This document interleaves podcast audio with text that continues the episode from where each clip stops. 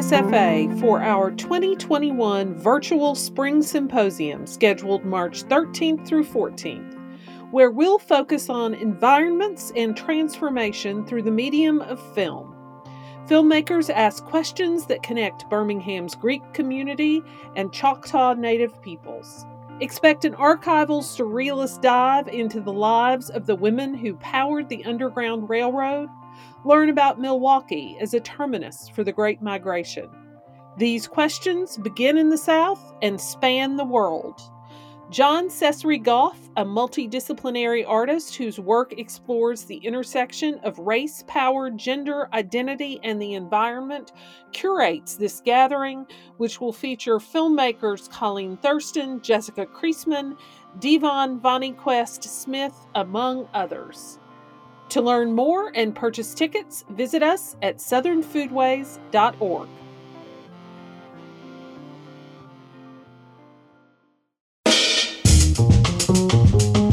I'm John T. Edge. And I'm Melissa Hall. We're your hosts for Gravy. Gravy. Gravy. Gravy. A production of the Southern Foodways Alliance, Gravy tells new and complicated stories about the changing American South. Horchata is an expected item on the menu at your local taqueria, and it's now ubiquitous across the South, like sweet tea for the 21st century.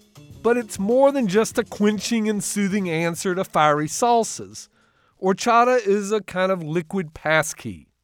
It allows us to talk about colonization and empire from North Africa to Spain to Mexico. Adan Medrano sat down with John T. to explain and explore. What is Texas Mexican cuisine? Thank you for asking me that. It's a great way to begin. Normally, people want to know about Tex Mex, and of course, Texas Mexican is not about Tex Mex, although we all love the lava cheese and the margaritas. Uh, Texas Mexican is a type of food that is cooked in Mexican American families in southern Texas and northeastern Mexico.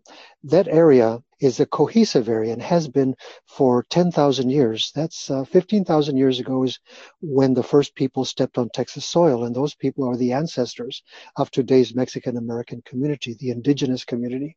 And that's what Texas Mexican is. It's their food over time, how, how it has evolved. I use the term Texas Mexican not to refer to the countries that are Mexico and the United States, where Texas is, but rather to the words Texas, meaning Tejano, it's the name ascribed to the original natives of Texas, and Mexico, which is the Mexica, the original natives of, of that region. Just to say one thing that food has nationality, of course, but before it had nationality, it had roots in a landscape. And that's what Texas Mexican means that this food had roots in this landscape of this region of southern Texas and northeastern Mexico for so many thousands of years, and we should treasure it. What story does a drink like horchata tell us? Uh, the drink horchata, to me, when I drink it, tells a story of celebrating our relations because the various horchata recipes that exist in Texas and Mexico come from all parts of the world. The original one, which arrived when Spain came to Mexico, was made with uh, almonds. And those, of course, are from Iran originally. And then we also have rice that is the way we make it. There are recipes in Mexican cookbooks that actually use the seeds of watermelons and melons. So horchata is about seeds that engender other foods. You know, the, the sandia comes from Africa, almonds from Iran. The squash, seeds of squash are used, come from Mexico. So in one drink, you've got global uh, identities. When I drink horchata, I see the many uh, incarnations that it has. It's a refreshing drink. And uh, that's what it means to me, to all of our relations.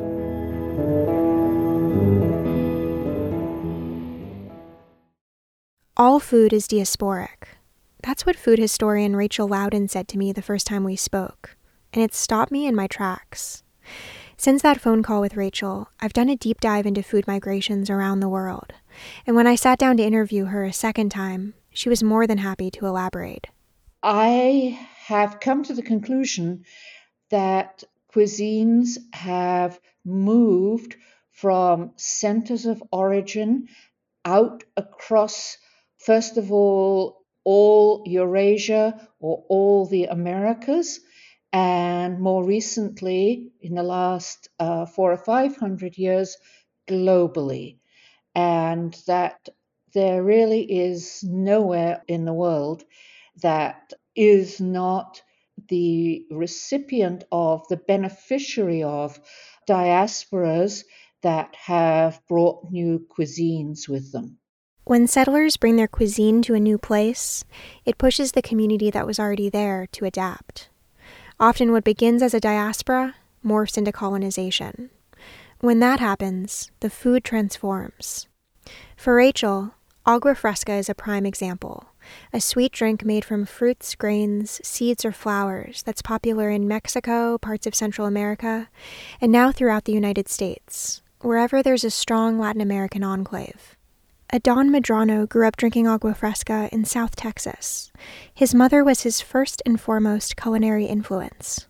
Through the recipes that my mom made, that she had received from her grandmother, great grandmother, and other connections, we were able to narrate our identity because the way we ate is really the way that uh, I remember my childhood, and that's core to my identity.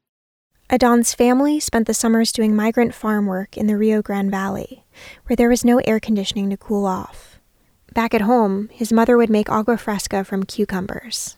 We used to pick cotton in Robstown, Texas during the summers. It was very hot. Uh, farm work and picking cotton is, uh, is horrible. We wore cotton gloves to protect our hands from the, from the spines of the cotton boll, but even though we did that, we still bloodied our hands. So it's it's arduous work. And uh, for lunchtime, uh, we would sit or lie under the truck so that we could be out of the hot sun. And I remember this wonderful memory of uh, my mom handing me a uh, fresh uh, cucumber, and the cucumber was uh, juicy and so refreshing, and I still feel it in my mouth. And it doesn't just refresh and hydrate your mouth, but it just gives you a cleansing and feel. And so I remember that as, as a wonderful way that a fruit like a cucumber can refresh you. Horchata is a creamy agua fresca blended with cinnamon that most people associate with Spanish or Mexican cuisine. As part of her research, Rachel Laudan has compiled 52 recipes for agua fresca, and half a dozen or so are variations on horchata. Horchata is one of my favorite subjects.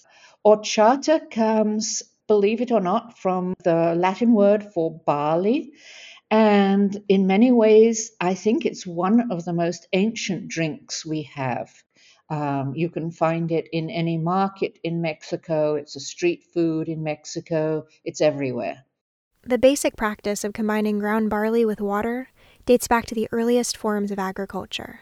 Way back when, I think probably fairly soon after people began farming barley and wheat, one of the things they did with the grains was to grind them up mix the flour and the water for a cooling but strengthening drink to have in the hot summers. And you find traces of them in Greece and in Rome. Um, they're there in the Middle East, and they are really, truly an ancient drink. When Rachel was living in Mexico, she started to make a connection between horchata and the Islamic world. In the Middle Ages, the Islamic Empire stretched from present day Iraq into North Africa, Sicily, and the Iberian Peninsula. The Islamic conquest of Spain lasted from the 8th century to 1492. When Spanish colonizers crossed the Atlantic, they transported horchata with them. Here's Adan Medrano. Horchata comes to Texas and Mexico when uh, the lands are invaded by the Spanish and uh, conquest begins. In Texas, our lands are taken away. Uh, the disease that arrives with the Spaniards kill 90% of our people, sometimes within days.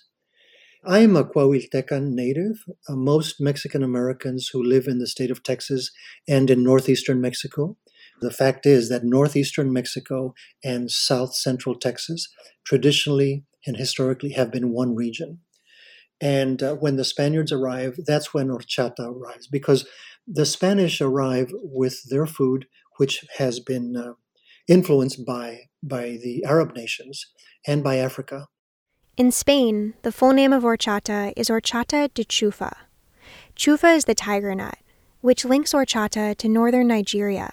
Particularly in the northern part and now all over Nigeria, they make this same drink because, after all, um, northern Nigeria is part of the same Islamic world. In Nigeria, horchata is made from tiger nuts, and it's called kunu aya. The tiger nut isn't actually a nut at all. It's a tuber in the sedge family of crops, and it's common throughout the Eastern Hemisphere. Ozoz Sokoh is an Ontario based food writer who hails from southern Nigeria. So she didn't grow up with the drink, but she's researched the Kunu Aya diaspora since moving away from home. Kunu Aya is a Hausa phrase for tiger nut drink. And I was really fascinated by this really milky, delicious drink that had notes of vanilla, cinnamon, and spice, and yet came from a tuber that was extremely cheap to buy and was dairy free it was interesting to hear and to learn and read about that culinary connection between Spain and Mexico and Nigeria. As Adan Medrano mentioned before, the Kunu Aya and horchata diaspora is inextricably linked to colonization. Of course, it arrives at a time of terrible dispossession and violence, and we dealt with horchata, as it is now a, a wonderful drink. We deal with it the way we dealt with everything else and that is, it may be a diaspora to the Spaniards who arrived, but it is not diaspora to us. To us, it is a drink which we, grounded in our own landscape, take this addition of this ingredient and create a dish that is ours.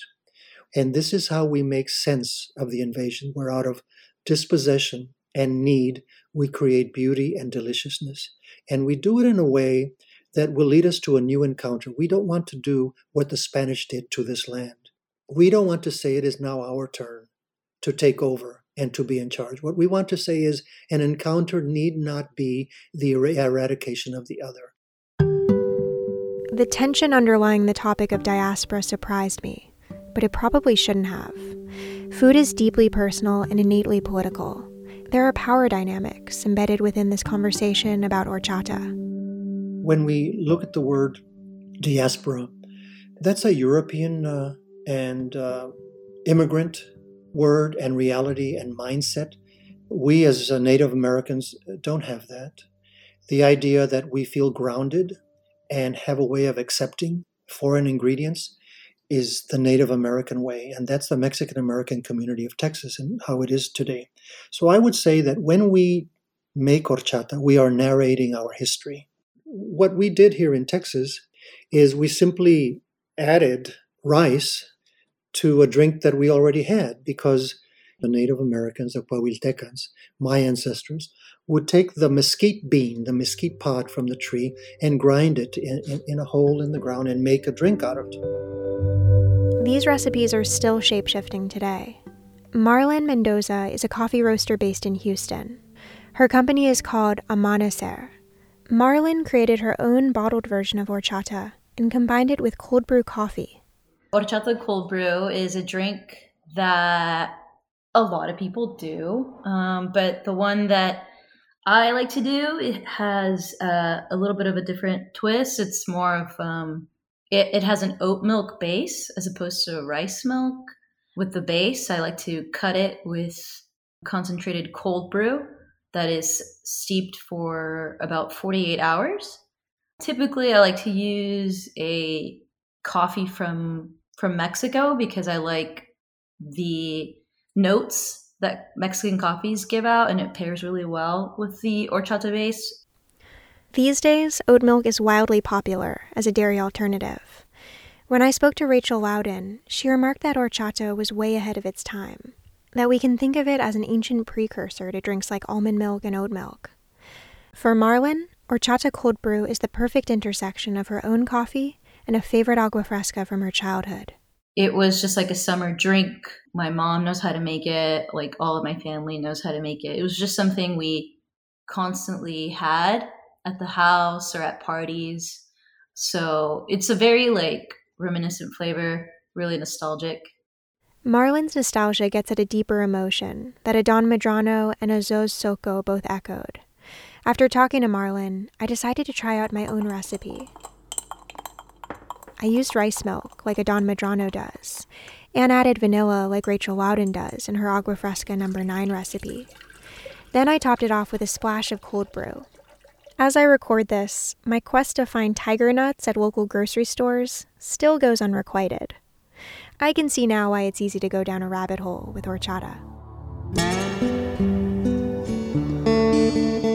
When we come back, Sarah emerges from the horchata rabbit hole and digs into the relationship between horchata and the borderlands that connect Mexico and the U.S.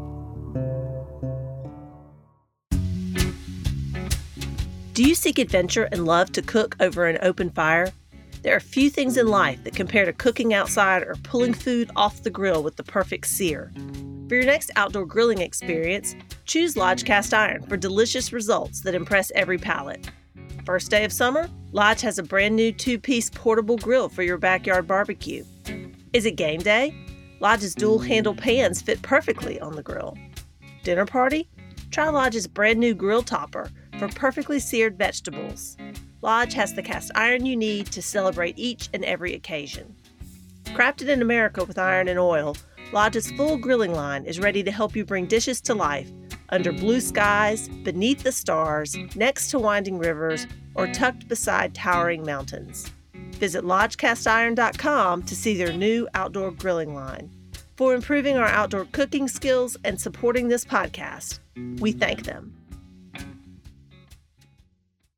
Adan Medrano compiled several food stories for a book and documentary called Truly Texas Mexican. Adan believes the through line of Texas Mexican food is one that transcends borders. The reason that there is a demarcation geopolitically is because of oppression and colonization. And we're living with that, of course. But if you take a broader view of what is really happening on the ground, what is happening with the food, what is happening with the trees, the landscape, if you take a look at food in that way, it offers you a different view, and you have to really call into question the European categories that give us things like nations and, and diaspora. As he was working on Truly Texas Mexican, Adan met an artist from the Rio Grande Valley named Celeste de Luna. Her woodcut prints examine the relationship between borderland peoples and their landscape. Celeste sees cuisine as another way that culture transcends politically imposed borders. It's like they want to layer the border, the border on top of the food, and I don't know if it can be done. You know, it's so permanent. Food is so permanent and so, you know, lasting. And then this other thing is not so permanent and lasting. That's how I think of it. Celeste told me that people from outside the borderlands don't always understand what makes this region distinct from the rest of the US.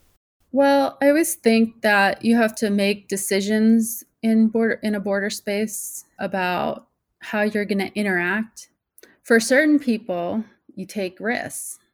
If you're a, an undocumented person, you're taking more risks.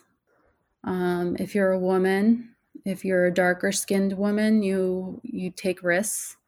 It's a space that's very different than the interior of the United States, and people don't always realize that. If you haven't been to a border space, you might not realize that. Rachel Laudan conceives of food history within a diasporic framework, and she agrees that borders are socially constructed as well. Our modern geopolitical boundaries are very recent. And whether it's food or religion or dance or music, um, all of these have long histories that do not map onto contemporary boundaries.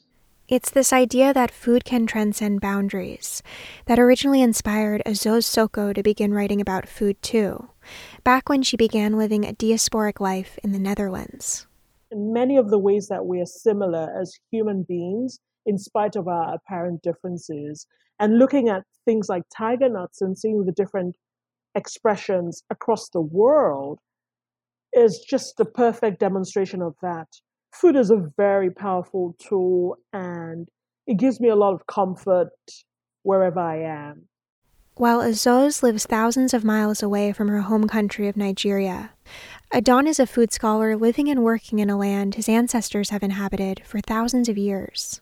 I am cooking in my ancestral lands. And every time that I cook, I realize and I am aware that the techniques that I use, baking, roasting, a mortar pestle, and the technologies that I used were created and invented thousands of years ago by culinarians. The archaeological evidence in Texas takes you back 20,000 years to the original inhabitants, my ancestors. And so when I say that my mother's kitchen is my compass, it connects me with a living line of cooks all of these millennia. In this way, terroir, or the way the natural environment influences how our food and drinks taste, should be central to any discussion of indigenous foodways. I think so. It's it's very corporeal, and any of these uh, dishes, whether it's an agua fresca or any of the other dishes that I cook or that we all cook, I always feel that it's arises from the landscape. It arises from the land and your connection to the land, and that embodied sense is what food is all about. So it's always tied to landscape and to land. For Celeste de Luna, her relationship to the land politicizes the food she makes. Food and land rights are bound together. I have a very strong opinion that, you know, the indigenous people of this continent should have certain rights to be able to migrate on the North American continent. I think the food here is also connected to that idea. Agua fresca translates to refreshing water, and that language speaks to what the drink means in the arid and subtropical borderlands. It's an antidote to the long hot summer months in the Rio Grande Valley. Kunu Aya serves the same purpose in northern Nigeria. Whether it's made from barley, rice, oats, or tiger nuts, this drink connects people to their landscape. Adan Medrano sums things up well. Diasporic or not, terroir elevates agua fresca to art. Well, we're talking about aguas frescas, so let's take a, talk about water. Water flavored with the fruits of the land, with the nuts of the land, with the grains of the land. That's what agua fresca is, and every culture does it. And if we think about that, that drinking uh, is not just uh, to hydrate us, but in the hands of culinarians, in the hands of people, drinking becomes also an artistic event. It becomes an artistic practice where we don't drink just to live and hydrate. It's not important that we survive, it's important how we choose to survive, and we choose to do so with beauty. Sarah Holtz produced this episode. We thank Wendell Patrick for Gravy's theme music, Jazar for our donor music. Fact checkers on the case today were our Nathalie Dupree graduate fellows, Bethany Fitz and Catherine Jesse. We thank them. Managing editor for Gravy and all other SFA media is Sarah Camp Milam. Mary Beth Lassiter serves as our publisher. Huzzah! Visit us at southernfoodways.org to watch our Ruth Fertel Keeper of the Flame film about the life and work of Hanan Shabazz, the pride of Asheville, North Carolina. While you're there, we'd be much obliged if you'd consider becoming a member or making a donation. Your dollars fund our work and help us make more gravy. I'm Melissa Hall. And I'm John T. Edge. Thanks for letting us pour some gravy in your ear.